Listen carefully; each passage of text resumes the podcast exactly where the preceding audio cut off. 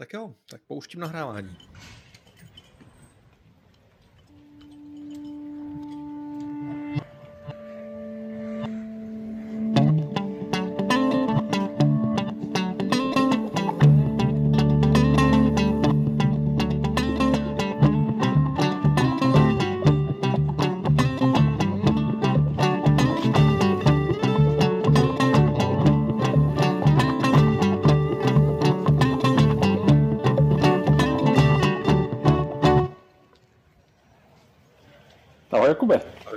Vítám tebe i naše posluchačky a posluchače u dalšího vydání podcastu Urbancast, podcastu, který se věnuje moderní městské mobilitě, všemu, co se točí kolem ní, točí doslova, protože to je od koloběžek až přes elektrokola, kola, až po něco, co možná teprve začne přicházet, čtyřkolky, šlapací, jako je biohybrid a podobně. Tak máme tady další díl, těším se na dnešní povídání. Partnerem dnešního dílu je znovu flotila sdílených kol Nextbike Česká republika. Přesně, protože se bavíme o tom, co bude next, takže kdo jiný by to mohl být?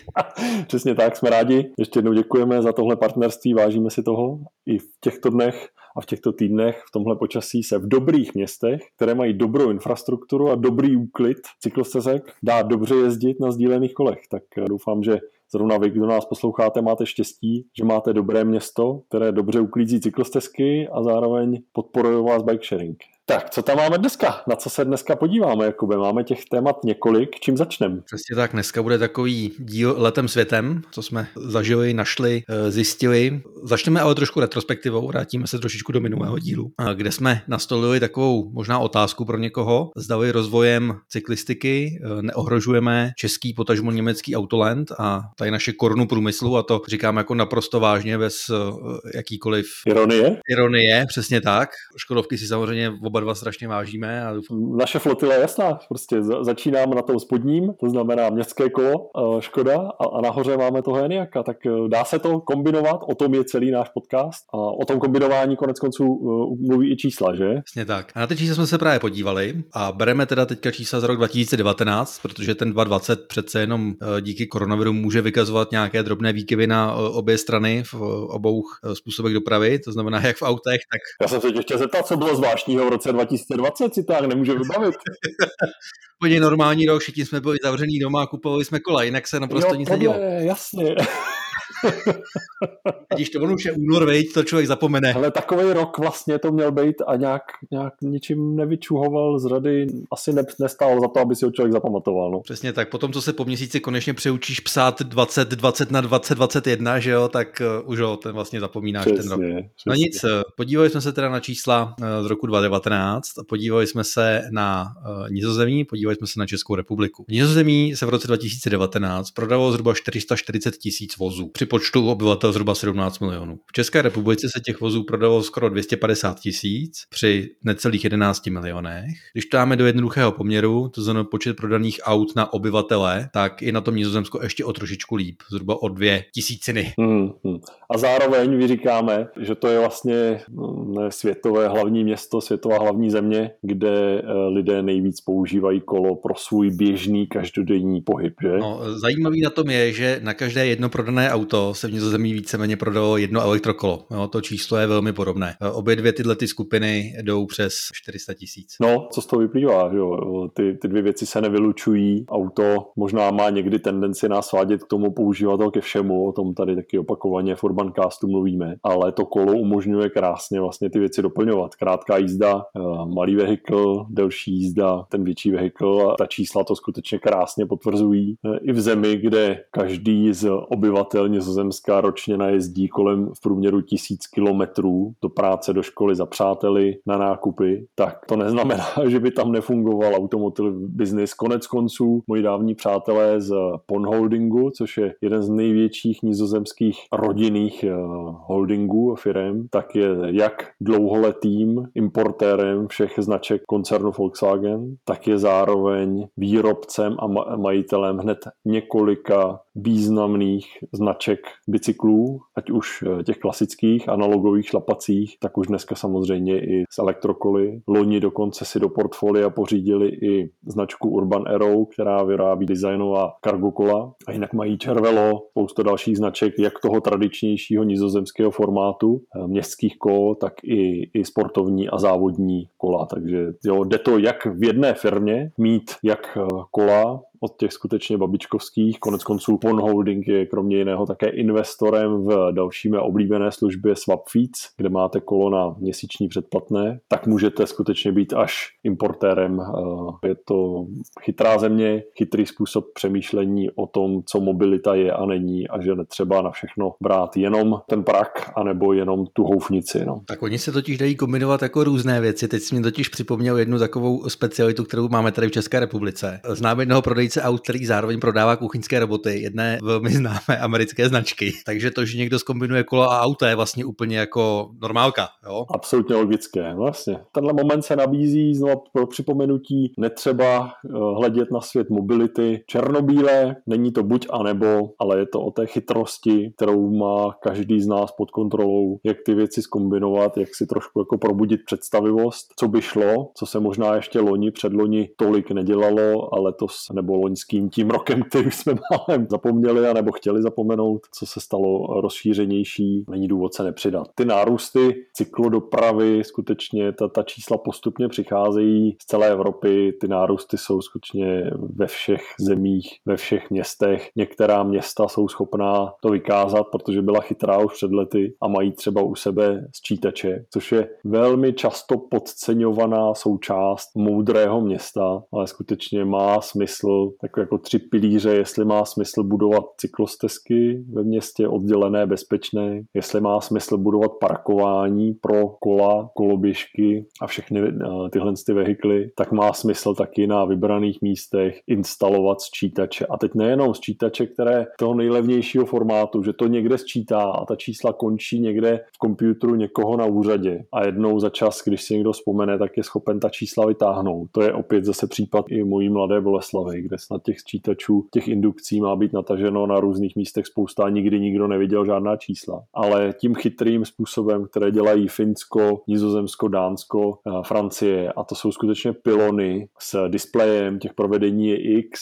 ale je to pilon, kde každý, kdo jde kolem, tak mimo jiné také nejenom, že to vnímá, že se tam pohybují lidé, ale každý ten se může podívat, jak ta čísla přibývají. Jo. A tohle má ohromný efekt na to posilování. Aha, tyjo, tak tolik lidí už to jelo, tak proč bych to neskusil taky. Jsou to střípky do mozaiky a tyhle sčítače mimo jiné teď v téhle době umožňují moudrým městům vykázat, jak ty nárůsty skutečně jak jsou významné. Jo. Je to od 10%, klidně až do 40%. Dneska ta první čísla, co jsem viděl za významná evropská města. Nárůst cyklodopravy za loňský rok. No, to jsou ohromná čísla, nedovedu si představit, co by se v těch městech dělo, kdyby podobný nárůst meziročně nastal v rovině pohybu auty. To prostě je konec těch měst. Takže zase je to jako pomocná ruka, jak města udržet jako místa k žití a k fungování a k dělání biznesu a ne jako místa, kde i plochy, které jsou určené k pohybu, tak končí jako parkování, protože to zkrátka už nejde projet. Dlouhé antré k těm sčítačům, ale skutečně ta čísla jsou motivující. To nemusí být v 30, 50, 100 tisícovém městě, to nemusí být jako 100 sčítačů, ale začít 2, 3, 4 na dobrých místech vytipovat nebo si nechat poradit, kde to umístit. Ale skutečně dbát nejenom na to číslo jako takové, ale zároveň dbát na to, aby to číslo bylo viditelné. A většinou ty sčítače, ty modely, které já znám, ať už z Finska, Dánska, tak jsou modely, které zobrazují jak denní průjezd s tím daným místem, tak i za ten daný rok.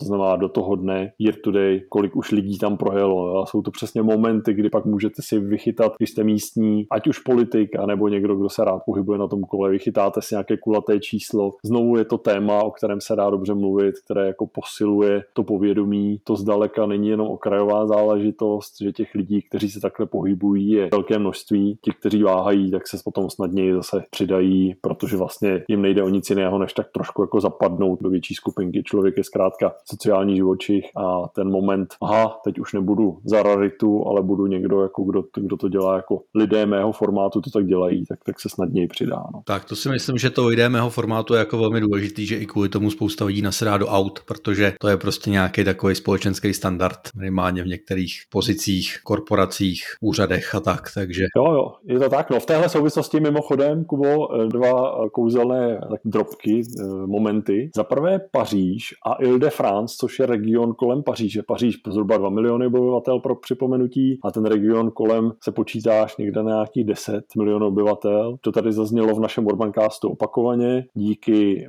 velmi moderní a na budoucnost orientované starostce. Anne Hidalgo je Paříž dneska skutečně tím městem, které určuje trend, jak má vypadat proměna města v moderní město pro 21. století i z pohledu té dopravy. No a za loňský rok, kromě jiného, ty nárůsty jsou výši někde přes 20% té cyklodopravy. Kromě toho, že vybudovali nějakých 100 km nových cyklostezek a dalších x mají plánu do roku 2024. V těch prvních analýzách roku 2020 se ukázalo, že zhruba 1/3 těch, kteří loni se v Paříži a v tom regionu Île-de-France na dojíždění pohybovali na kolech, tak 1/3 byli manažeři a úředníci. No a teď můžeme tady diskutovat o tom, co ta kategorizace z pohledu statistika znamená. Já myslím, že my si tady nehrajeme na statistiky, ale ta výpověď je právě, že to jsou lidé a teď jsou nejenom muži, ale i dámy. Ale je to jako běžná součást v úvozovkách toho kancelářského života, že to není jenom pro někoho, kdo nemá peníze, nebo pro někoho, kdo se pohybuje jenom v teplákách, ne. Je to skutečně zase, i Pařížané se naučili za loňský rok velmi rychle používat kolo i v situaci, kdy jsou oblečeni pro ten svůj cíl, nikoliv pro tu cestu. Jo. To mě velmi zaujalo. Zaprvé, že to někdo zase moudře to sleduje, tohle číslo, a je to potvrzení toho, co říkáme, je zkrátka normální. Obleku, sednout na kolo a když je dobrá, bezpečná cykloinfrastruktura, tak není nejmenší důvod mít tu cyklodopravu jenom pro sportovce, jenom pro těsný obepnutý cyklodres. No. Tak to bude velký rozdíl, protože tady pořád ještě ty lidi, kteří na kole jezdí do práce, tak mám furt tak nějak jako v hlavě zafixováno, že to jsou přesně ty, co přejedou v té helmě, v těch elastiákách na sportovním kole, dají rychlou sprchu, převýknou se a pak jdou pracovat. Beru toho samozřejmě, rozumím tomu, odcvičíš si ráno a odpoledne jako věcickou potřebu, super, ale není to úplně to, co může, nebo asi by mohlo, ale... Je tady velký potenciál vlastně, aby toho přesně bylo mnohem víc. Akorát bychom se tímhletím dostávali do stavu, kdy nemáme kde parkovat, do stavu, že se nemáme kde sprchovat, takže... Přesně tak. A zase to, co proto mohou moudrá města udělat, potažmo lidé, kteří v těch městech žijí, tak si o to zkrátka musí výrazně hlasitěji říkat, tak je budování té infrastruktury, protože když je dobrá infrastruktura, dobré cyklostezky oddělené, propojené, křižovatky průjezdné a tak dál, tak zkrátka na to kolo sedne člověk naprosto komfortně, dojede a protože ví, že to může používat každodenně, tak klidně i zainvestuje do toho dobrého městského kola nebo druhého, vedle toho sportovního kola si prostě pořídí zase opakovaně zmiňované, je pořád ještě v e-shopu příslušenství Škoda, městské kolo za nějakých necelých 7 000, tak pořád jako doporučujeme, nebo kolem 7 000 a 8 000, necelých 8 000 je myslím to seštanglí pánské, ale takovéhle částky, tak si člověk pořídí to druhé kolo, používá ho nebo má štěstí, že v tom jeho městě funguje bike sharing, znovu i zmiňovaný, a tím pádem může bike sharing používat pro svoje dojíždění v tom, v čem normálně jako v té své práci pracuje a neřeší to převlékání, neřeší sprchování a tak dále, tak dále. To zkrátka je nějaká vývojová etapa. Já pevně věřím, že máme šanci posunout republiku do 21. století a ta čísla, že to v Paříži jde, tak tady jsou jednoznačná. Funguje to. Tak mimochodem, když mluvíš o výstavě té infrastruktury, já bych trošičku možná teda skočil v programu o jednu položku dopředu. Zpráva z německého cykloklubu, což mi hrozně pobavilo, protože německý autoklub ADAC, že jo, má zkratku, takže cyklisti se s tím moc nepárali a je to prostě ADFC. Přesně tak, je potřeba hrát tu hru. Algemeine Deutsche Fahrrad Club, jo, takže možná je čas tady v Čechách založit nějaký spolek, který bude protivahou ústředního automotoklubu, tak bychom možná potřebovali ústřední asi cykloelektroklub, aby jsme to měli stejný počet písmen. Nicméně, zpráva z 25. ledna tohoto roku 2021, rekordní funding na výstavbu cyklistické infrastruktury v Německu. Dáme určitě do popisku, je to přímo na tom webu ADFC. Co je super, tak v úvodní fotce uvidíte i ten sčítač cyklistů, který tam je jako hezky zachycený, takže to tak prováže i v obě dvě témata. Co se mi na tom líbí úplně nejvíc, tak z toho článku jsou odkázaný weby jednotlivých spolkových zemí, který se tomu začaly nějak věnovat. Explicitně je tam zmíněno Hesensko a Severní Porýní-Vestfálsko, který mají naprosto jednoduchý webové stránky na to nachystaný, respektive podstránky svých existujících webů, kde je přesně jak pro debily, že to tak řeknu, ale to je naprosto v pořádku, vysvětleno, na co ty peníze budou, jak se mají používat, co je dobrá cyklostezka, prostě takový best practices.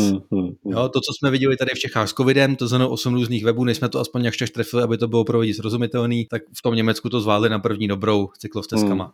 Zase pro mě to potvrzuje, je to mimo jiné taky zpráva, kterou najdete všichni v aktuálním vydání newsletteru Kolem na kole. Pro mě to je ukázka toho, jak v Německu k tomu přistupují. Je to základ jednoduchá, přehledná komunikace a je to pořád ten přístup té pomocné ruky. Jo, pomoc stát, pomocná ruka těm spolkovým zemím, spolkové země zase o stupeň níž někde městům, která jsou nakonec tím, kdo investuje do té cykloinfrastruktury, nebo vůbec můžeme říkat, my tady pořád říkáme cyklo, ale ono to je skutečně infrastruktura pro moderní městskou mobilitu 21. století, protože to, co do ní přijde ještě během pár let, tak to se teprve teď objevují nějaké první výhonky. No ale ta přehledná komunikace, přehledný web, přehledný obsah, rozhodně žádná úřední řeč. A kterýkoliv výstup, jako který jsem tady viděl za ty roky v Čechách, tak je to, jako ještě nás čeká ta etapa, kdy se úřady naučí komunikovat lidskou řečí, potažmo najmou se na to profíky, kteří to za ně klidně jako odpracují, ale nelze zkrátka jako utápět se v úřednických řečech jenom proto, že to tak je korektně správné z pohledu legislativy, je potřeba překládat ty věci také do běžné řeči. Už se to pomalu učí i banky, že třeba Česká spořitelna, říkal mě kolega, který tam bral hypotéku, že tak smlouvy se dá jako, se tomu dá porozumět, aniž bys měl vystudovaný práva, což je super, takže věřím, že tahle cesta jako proběhne i v jiných oborech než jenom v bankovnictví. Koneckonců Air Bank to začala, že už před lety tohleto a na tom vlastně vyrostla, že se tvářila ne jako slovutná instituce, ale prostě jako takový ty lidičky, přesně parťáci. No, takže... je to tak a úplně stejně to může proběhnout i na úrovni státu, potažmo regionu a měst. V téhle souvislosti samozřejmě se nabízí, tak jako Německo to udělalo krásně a celý ten funding pro představu nějakých 660 milionů eur jenom na výstavbu cykloinfrastruktury nebo infrastruktury pro moderní městskou mobilitu, tak je k tomu další zhruba 1 miliarda eur ještě na další investice s tím spojené. Všechno najdete v newsletteru našem. Ale to, co chci říct, tak ve stejný okamžik, bohužel zase důvod ke smutku tady v Česku. Ti z vás, kteří trochu téma sledují, tak si možná vybaví téma cyklostezky anebo šatny pro sportovce tady v Česku. Mělo to jít z jednoho menšího balíčku evropských fondů, evropských grantů.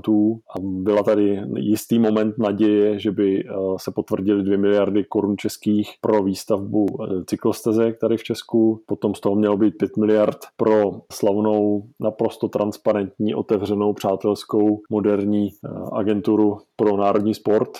To bylo ještě dávno před párty v Teplicích. No. Tak nakonec z toho nejsou ani tyhle ty šatny pro sportovce, ani cyklostezky. Zkrátka v tom balíčku, tomhle tom takzvaném React EU, který Česká republika má šanci čerpat, nepůjde na moderní infrastrukturu pro cyklodopravu, nepůjde ani koruna. Velmi smutný přístup, vůbec nerozumím tomu, nebo možná rozumím, ale přesto mě to nebrání v rozčarování. Ministryně dostala osobně na papíru, viděl jsem ho, vlastně potvrzovala ještě na sklonku loňského roku, že... Mluvili jsme o tom, že dostojí svému slovu Dostálová, tak očividně nedostojí. Přesně tak, 5% na cyklodopravu je tam 0, přátelé, tak jenom čemu to vede. A teď za mě je zásadní otázka. No. Máme tady, tohle byl naprosto jako malinkatý balíček, rozdělovalo se v něm napříč Evropu asi 21 milionů eur, ale tady je ve hře mnohem víc jako pro Českou republiku, takzvaný Green Deal a rozpočtové období celé Evropské komise na příštích 6 let. Tak je tady nějakých 750 milionů eur napříč Evropou se bude rozdělovat do smysluplných projektů. Evropa opakovaně jako deklaruje Evropská komise, že žádá, aby národní země investovaly do budoucnosti v rámci toho fondu fondu obnovy v první verzi byla nulová zmínka o jakékoliv moderní městské mobilitě. A teď je od té doby ticho po pěšině. Tuplovaný ministr Havlíček slíbil, že do konce února předloží další návrh, ale že by běžely nějaké konzultace, tak neběží nic, že by běžela nějaká otevřená veřejná diskuze o tom, co tam má nebo nemá být a co je, anebo není prioritou České republiky, tak neběží nic. A já tady skutečně jako mám velké obavy, jak tohle to celé dopadne a jestli si Česká republika... Dopadne to tak, že budeme mít kvótu na 55% kol českých výrobců na půltek cykloprodejen. To si myslím, že je jediný výsledek, který můžeme od naší vlády v tomhletom čekat. Už Hartenberg nebo Agrofert koupil nějakého výrobce kol? No, to přijde. Vůbec bych se toho nebál. Tak v tom případě ty věci do sebe zapadají jako pucle. Otázka, jestli na tohle pucle, jako tady chceme v republice stavět a jestli se náhodou republika nezaslouží trochu jiné pucle skládat. No, jinými slovy, ten materiál, co všechno chybí v národním plánu obnovy a jak by mohl vypadat z pohledu moderní městské mobility, tak ten je stále k nalezení mimo jiné na stránkách kolemnakole.cz.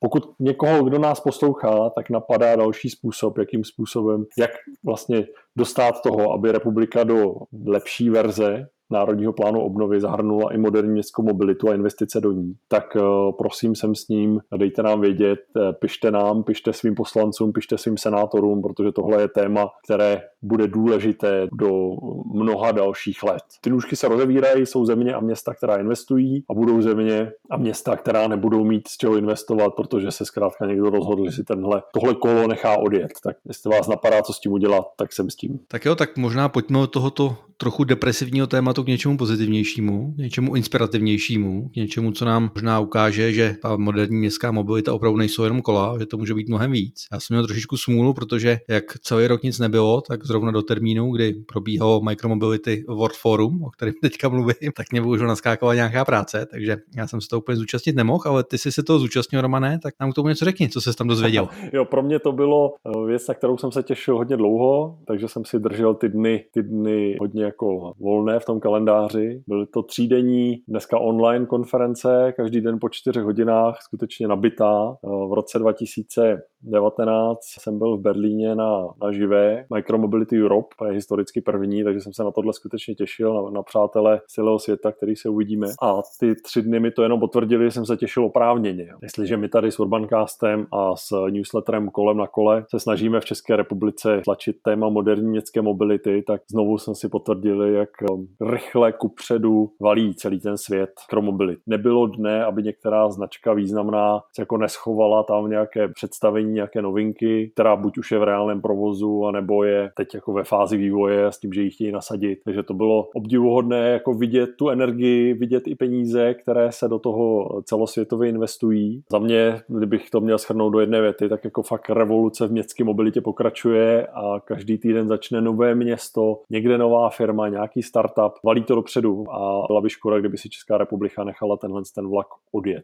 Když bychom si řekli konkrétně, jo, tak Lime je největší vlastně mikromobilitní provozovatel na světě, který začínal na kolech, potom vlastně utekl k elektrickým koloběžkám, potom si přidal elektrická kola. Dneska teda má elektrické koloběžky, elektrická kola ve své flotile celosvětově, tak oznámil, že přidává elektrické mopedy, znamená služba, kterou známe i tady třeba z České republiky, pár firem v malých flotilách už tady funguje, tak si přidal pod tu jednu svou aplikaci, pod jednu značku si přidal elektrické mopedy a CEO Limeu, Weinting, to řekl jednoznačně prostě. My skutečně chceme být partnerem člověka pro veškeré jízdy do 5 mil, to znamená nějakých 8 kilometrů. Jo? Aby člověk vůbec nemusel váhat v jedné apce, měl všechno na tyhle vzdálenosti, na krátkou vzdálenost, klidně popojet koloběžkou, na střední, na elektrokole, potažmo jako alternativa, anebo něco delší cestu zase ještě tím mopedem. Já myslím, že klidně v Česku si dovedu představit, že by ty cesty tím elektromopedem byly i delší. Můj dobrý kamarád takhle dojíždí kousíček za Prahou, bydlí a pořídil si svůj vlastní skútr a dojíždí takhle do Holešovic. Pochvaluje si to velice a dovedu si představit, že pro něj, kdyby služba někdo z těch sdílených flotil měl něco takového v nabídce, tak to pro něj bude taky atraktivní. Tak já si jenom myslím, že tohle bude určitě cesta do budoucna a to je nějaký slučování. Jo? To, co trošičku podle mě rozbíjí tenhle ten koncept, je, že musíš mít v telefonu dneska, nevím, 5 různých aplikací, aby se...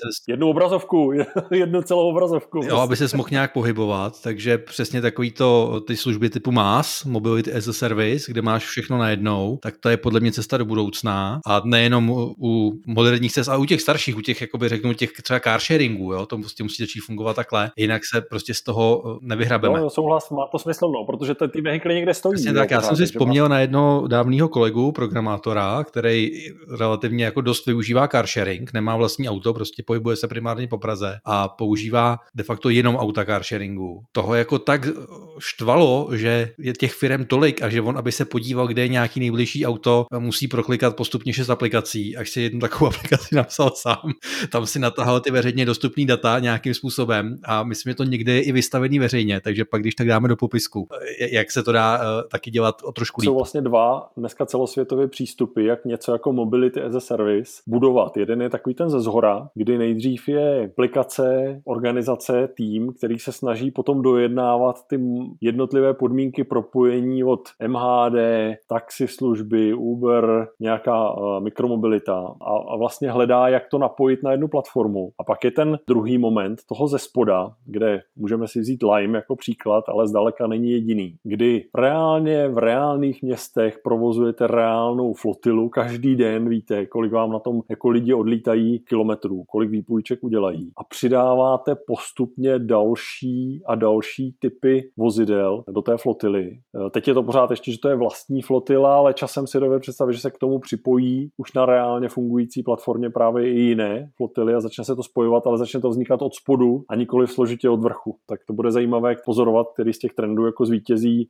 Zatím všechno je příliš brzy, ještě v té mikromobilitě, to je jedna z těch věcí, která tomu přitahuje ohromné množství lidí, že tam je skutečně teď možnost tvořit, zkoušet, experimentovat, kdyby tady byli další šikovní lidé, kteří se budou mikromobilitou jako zabývat v republice, tak věřím, že budou mít jako chuť experimentovat, zkoušet, hledat. Jo? My si o takových a s takovými experimentátory budeme mimo jiné v jednom z příštích dílů našeho Urbancastu povídat, ale o tom zase někdy později. No. Ale když nás vrátím teď na Micromobility World, tak možná takové 3 věci, které mě tam skutečně bavily nejvíc, kromě toho setkání se skutečně s lidmi, se kterými jsme se těšili, že se uvidíme zase osobně, tak jeden moment byl jednoznačný vystoupení bývalé, v našich poměrech bychom asi řekli jako náměstkyně primátora New Yorku, slavné Janette Sadik-Khan, což je dáma, která napsala mimo jiné úžasnou knížku Street Fight a za jejíž éry a za éry jejího primátora Michaela Bloomberga, tak v New Yorku vznikl vůbec první jako flotila sdílených kol pod značkou City, protože to bylo spojené s financováním ze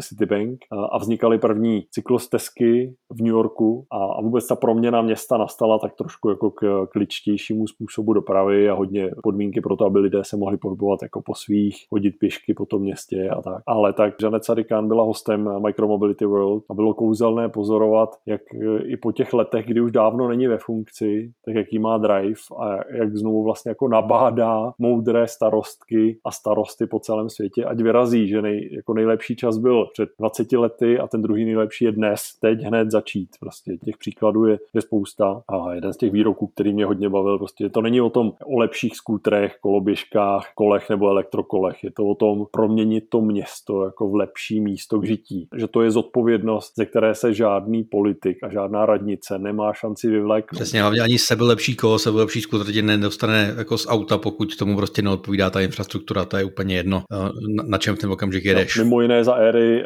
Janette Sadik-Khan byl vlastně došlo k proměně tehdy naprosto auty ucpané a znovu už tady v Urbancastu opakovaně zmíněné proměně Times Square v New Yorku na pěší zónu a rozhodně to není místo, které by zkrachovalo, naopak od té doby je ještě ikoničtější vlastně součástí. Jo. Mě hrozně baví, mám fotky, když se to tehdy dělalo před dneska 11 lety, tak když se Times Square uzavíral pro auta, otevíral pro lidi, tak tam mimo jiné se sešla různorodá skupinka lidí, včetně prcků na odrážedlech. A když si vezmu, že dneska to jsou jako mladé dámy a muži už v produktivní věku naskočili do biznesu a tehdy tam byli na těch odrážedlech a viděli to, tak to je moc pěkný vlastně to uvědomění k změna, kterou uděláte zkrátka v jistý okamžik, tak dokáže v tom organismu města udělat spousty dobrého a pak se někdy ohlídnete zpátky a řeknete si, tyjo, byl jsem u toho. No. Tak doufám, že vy ve vašich městech, posluchačky a posluchači, budete mít šanci něco takového tlačit kupředu. No, připomínáme 2 roky do komunálních voleb, jsme v polovině, nejvyšší čas se ptát těch, kteří sedí na vašich radnicích dnes,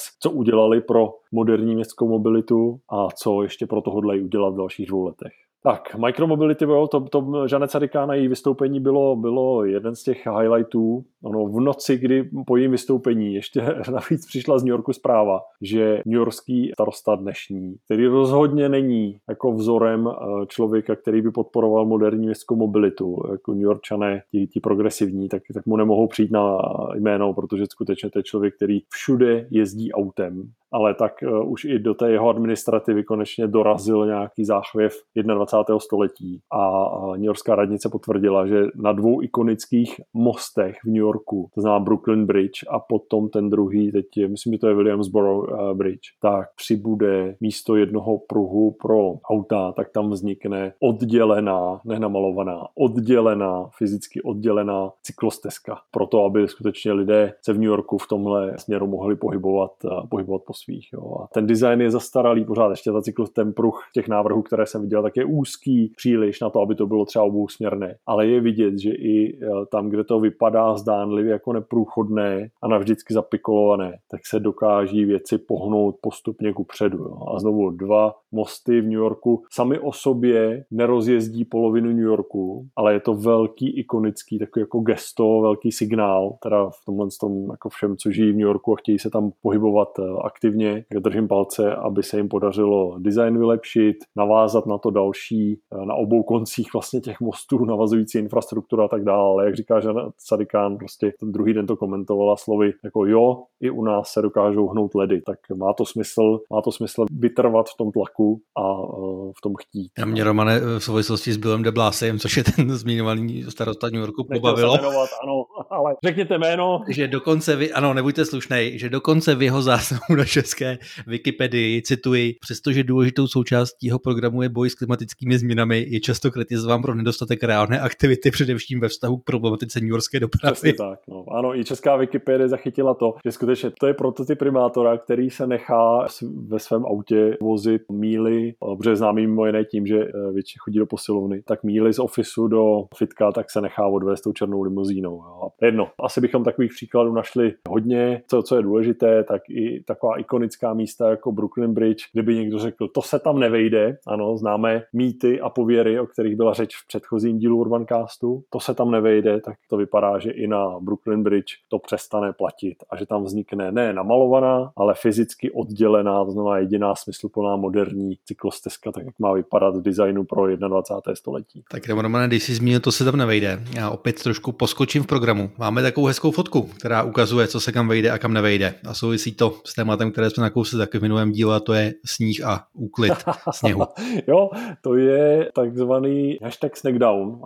Je to věc, kterou před lety objevil jeden litevský urbanista. Najdete zase odkaz v našem newsletteru Kolem na kole, ale princip je velmi jednoduchý. Ve chvíli, kdy nasněží v ulicích našich měst, tak najednou, když se nespěchá s úklidem pro auta, která to potřebují méně, a když se spěchá s úklidem pro lidi, tak je dobré, že mezi tím na těch ulicích auta vyjezdí ve stopách skutečně ten prostor, který je potřeba. No, to jsou ty stopy a najednou je vidět, že to nemusí být 4-metrový pruh v jednom směru nebo 3,5-metrový, ale že prostě běžné auto jako se vejde do 2 metrů, takže 2,5 metru, to, co předepisuje norma, tak je naprosto dostačující šíře a najednou vidíte díky těm stopám a zbývajícímu sněhu všude okolo, kolik prostoru dalšího v našich ulicích zůstává na něco úplně jiného. Ať už je to širší chodník kombinovaný s cyklostezkou nebo v ideálním případě v moderním designu oddělená cyklostezka a najednou tou ulicí zase v duchu hesla našich přátel z Copenhagen Eyes ze studia nejde o to, kolik aut prohnat danou ulicí, ale pro kolik lidí dohromady ji otevřít, tak najednou tohle opatření dokáže ty ulice otevřít mnohem většímu počtu lidí, navíc v tempu, které je pomalejší, což je zase přínos pro město, pro podnikání v tom městě a tak dále, tak dále. Prostě se to pořád jako nabaluje. Takže tenhle ten snackdown a každá zima dobrá, když nasněží, ale to nasněžilo a snad ještě má nasněžit, tak doporučuji chodit po městě s očima do kořán a pozorovat to jako návod, co pozorovat, tak nakoukněte do newsletteru Kolem na kole do posledního vydání číslo 26, mám pocit, že to bylo, a tam najdete tohle ten jednoduchý gif, který vám dá představu, o co jde a kolik místa v těch ulicích vzniká a co všechno se s tím dá potom už vymyslet. Ono, to, co se dá vymyslet, tak zase, když nás jenom ještě naskok vrátím do Micromobility World, krásně to na sebe navazuje. Micromobility World, předchozí díl Urbancastu o mýtech a pověrách, ten sníh a náš newsletter. Všechno jsou to věci provázané, takže je to dobře, že takhle proplouváme. Ten moment, který mě udělal ohromnou radost, jako úplná tečka, a jsou věci, které nenaplánujete, ale úplná tečka. James Gross, což je jeden z organizátorů právě Micromobility World, tak když dělal finální jako shrnutí, tak padla věta, která mě osobně zahřála hrozně u srdce. Přestaňme ignorovat elektrické minivany, protože elektroauta jsou zkrátka na vzestupu, ať už tažené někde legislativou, pomaličku možná i reálným zájmem, ale hlavně je to legislativa, která to začíná vyžadovat po těch výrobcích a ti výrobci hledají způsob, jak to skutečně do toho trhu dostat. Tak minivany, protože to je to, co nakonec reálně plní nejlépe tu potřebu auta v rodině, když už je potřeba té delší cesty, protože zkrátka elektrické miniauto dokážete snadno nahradit něčím úplně jiným, než je auto za jiný. Ta druhá zmínka jako upozornění, které tady opakujeme taky v Urbancastu, a to je hlídejte si velmi dobře jako segment elektrických kargokol nákladních. To je něco, co tady opakujeme, já tomu segmentu hodně věřím. Kargokola dokáží jak v rodinném nasazení, tak i v nasazení ve firmách, potažmo v městských flotilách, v městských firmách, dokáží to hodně odpracovat. Byla o tom řeč konec konců i tady u nás v Urbancastu, díl číslo 8, najdete ho v archivu a o poznámkách. Je vidět, že i Micromobility World sleduje to, co se děje, a i v zemi, která kargokola nepodporuje, není to tam zkrátka nic běžného, jako jsou Spojené státy třeba, tak to téma tam dorazilo. Je to fenomén, který má před sebou velkou budoucnost. Mimo jiné má před sebou budoucnost i tady u nás v Urbancastu, protože máme něco za lubem. Jakube. Přesně tak. Já jsem jenom ještě chtěl dodat, že to není jenom 8. díl, který je pouze o kargokolech, ale i následný 9., kde jsem si já na vlastní kůži vyzkoušel, nebo spíš nevyzkoušel, ale chtěl jsem si vyzkoušet, jaký by to bylo s tím kargokolem. No, takže kdo z vás má chuť si znovu pustit, anebo pokud se to nestihli, tak si poprvé pustit, tak rozhodně v archivu Urbancastu najdete. Tak Romane, a jenom když říkáš, že máme něco za lubem, tak řekneme trošku, co máme za lubem, nebo si to ještě necháme jako tajemství? No, jeden z nejbližších vydání Urbancastu plánujeme zase pozvat několik hostů. Máme v plánu mozaiku a to téma, které bude všechny naše hosty propojovat, tak jsme ho teď tak trochu naznačili, že? Tak bude to právě kargokolo a praktické zkušenosti s tím, jak se s tím žije, jak se s tím pracuje, jak se to vyrábí a jak se to provozuje. Jo, tak to je díl, na který se hodně těšíme my a doufám, že i naše posluchačky a naši posluchači, kterým strašně moc děkujeme za to, že nás poslouchají a že taky šíří dál to, o čem je tady v Urbancastu řeč, takže posíláte svým přátelům, svým kamarádům, svým známým, protože není na to budovat nějakou skupinu lidí, kteří ty věci tlačí dopředu. No, Micromobility World zkrátka pro mě, kdybych se mě někdo zeptal jednou větou shrnout, tak já vnímám, že skutečně tempo nepolevuje,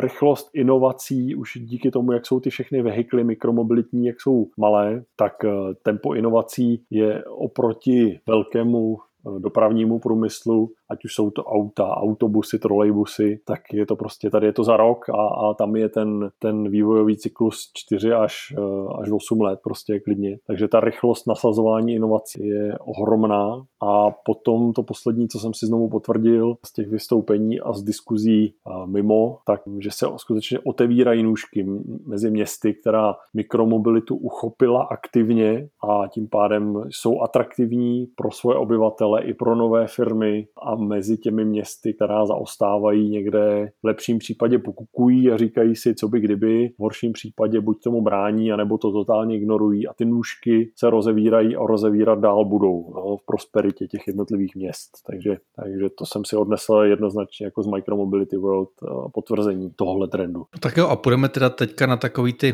kostičky, které kupujeme dětem a se s nimi potom hrávají sami. A jo, máš pocit, že to je to, na co jsem naposledy asi před 3 dny někde večer v pokoji našich děvčat šlápl po tmě a vlétlo ze mě pár nepěkných zasyčení. Ano, je řeč o Legu, kostičkách Lega.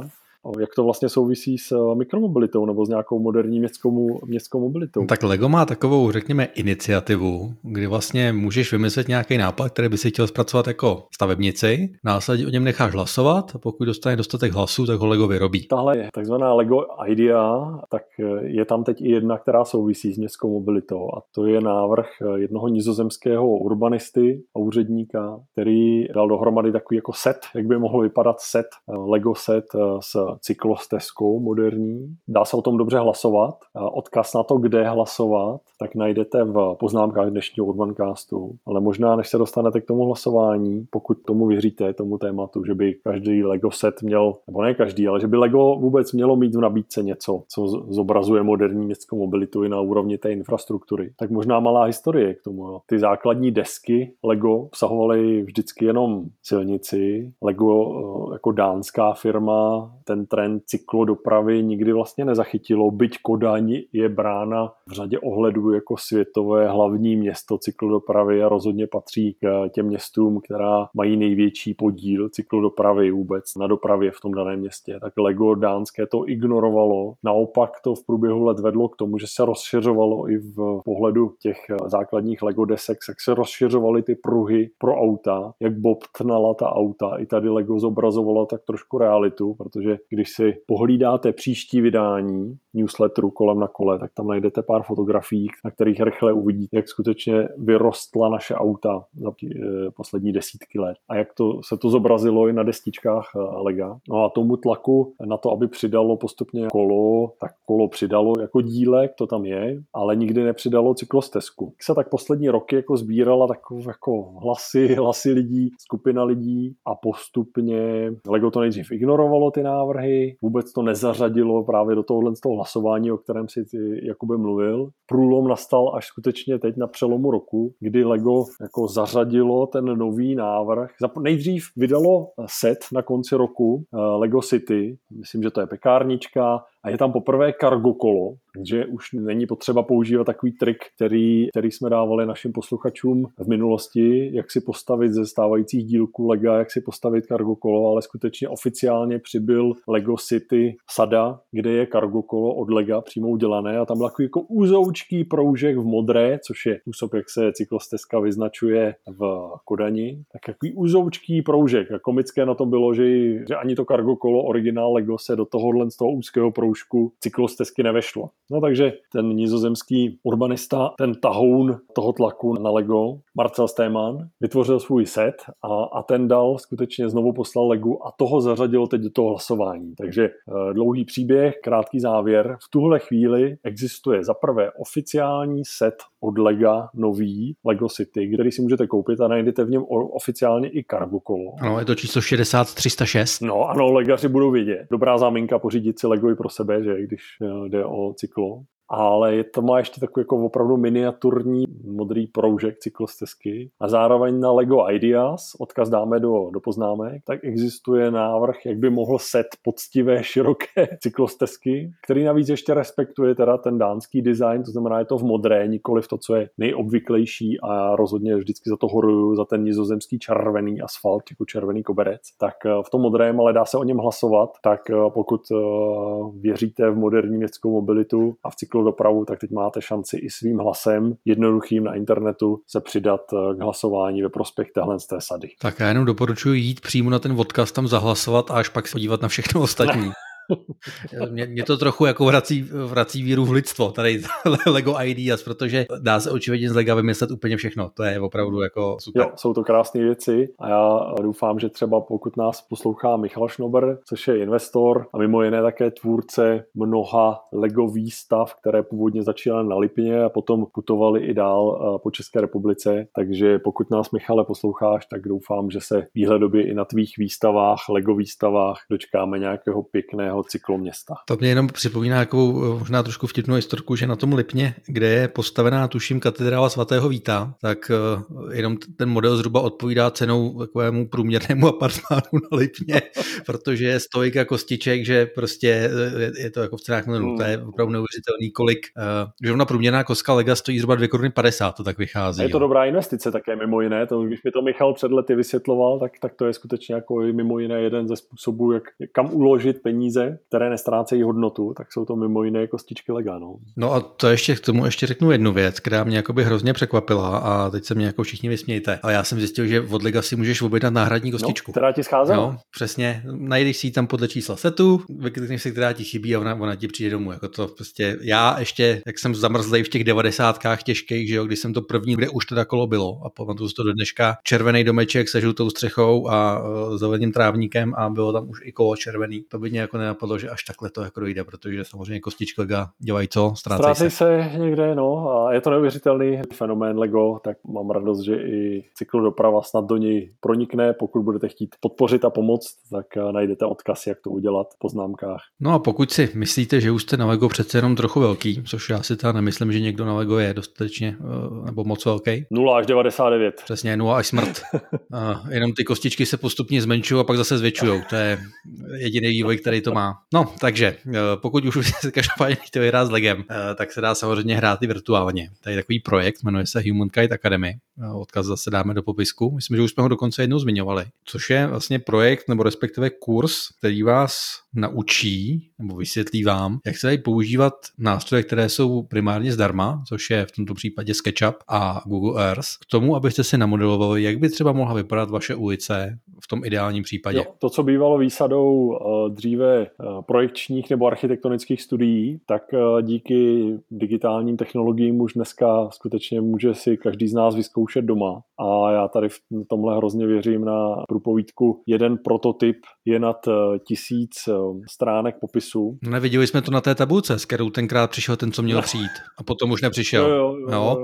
Tady je vidět, že i úplně jednoduchý nástroj dokáže divy a měnit, bych řekl, skoro historii v tomto případě. Takže i jednoduchý nástroj jako SketchUp v kombinaci s Google Earth, případně podpořený ještě kurzem od Humankind Academy, tak může měnit ne historii, ale budoucnost. Jo, to, co je důležité, ty kurzy jsou zdarma, je tam jak ten úplně úvodní kurz pro začátečníky, tak i potom pro pokročilé a můžete si to představit tak, že si vyfotíte svoji ulici nebo vezmete si ji na Google Earth a řeknete si, a tohle je vlastně ulice, která by si zasloužila a zatím ji nemá nějakou moderní cykloinfrastrukturu, moderní infrastrukturu pro 21. století dopravy. Tak si to předěláte, namodelujete a najednou je to něco, s čím můžete za svým starostou, pokud je aspoň trošku otevřená hlava, za svojí starostkou, anebo zkrátka můžete začít jako sbírat podporu, lobovat, snažit se proměňovat tu ulici tím, že více lidí zbavíte toho elementárního strachu, já si to neumím představit, anebo tady to nepůjde. Jde to vždycky, jde to všude a tenhle nástroj, nebo tyhle dva kurzy na Humankind Academy, která je zdarma. Tak neděste se, je tam sice na tlačítku napsáno buy this course, ale cena je 0,00 €, takže opravdu je zdarma. Tak doporučuji někomu, kdo se skutečně těmi věcmi rád jako zabývá, anebo si rád jako tvoří. Máte rádi mapy, ideální způsob, jak se posunout zase jako kus dál. No. Takže Humankind Academy, odkaz dáme do popisku na dnešního dílu Urbancastu. Rozhodně, když co vytvoříte, tak nám taky pošlete. Ať se můžete pochlubit, ideální stav před a stav potom ten váš prototyp a uvidíte, jak se věci začnou posouvat kupředu, není nad probuzenou představivost. No, jako tečka. No tak, myslím, že to byla dneska skutečně jako smysluplná tečka. Ne, že by jindy nebyly samozřejmě, ale která vás navíc perfektně zabaví až do dalšího dílu. Tak, my se na vás budeme hrozně těšit u Urbancastu, ať už u příštího dílu, anebo i u těch minulých, které si najdete v archivu. Znovu je bohatý, je nadčasový, ať už pro vás, anebo pro vaše okolí. Věříme, že je to dobrý zdroj inspirace a dobrý zdroj témat pro diskuze o moderní městské mobilitě i tady v České republice, která bohužel zatím spíš zaostává, než by se posouvala kupředu. Doufejme, že tomu pomůžeme. Jo, budeme se snažit. Urbancast, potažmo newsletter Kolem na kole. Díky za podporu flotile sdílených kol Nextbike Česká republika. Určitě, díky moc. Těšíme se zase příště naslyšenou. Jakube, já ti děkuju, měj se krásně, ahoj. Tobě taky, měj se taky fajn a příště čau.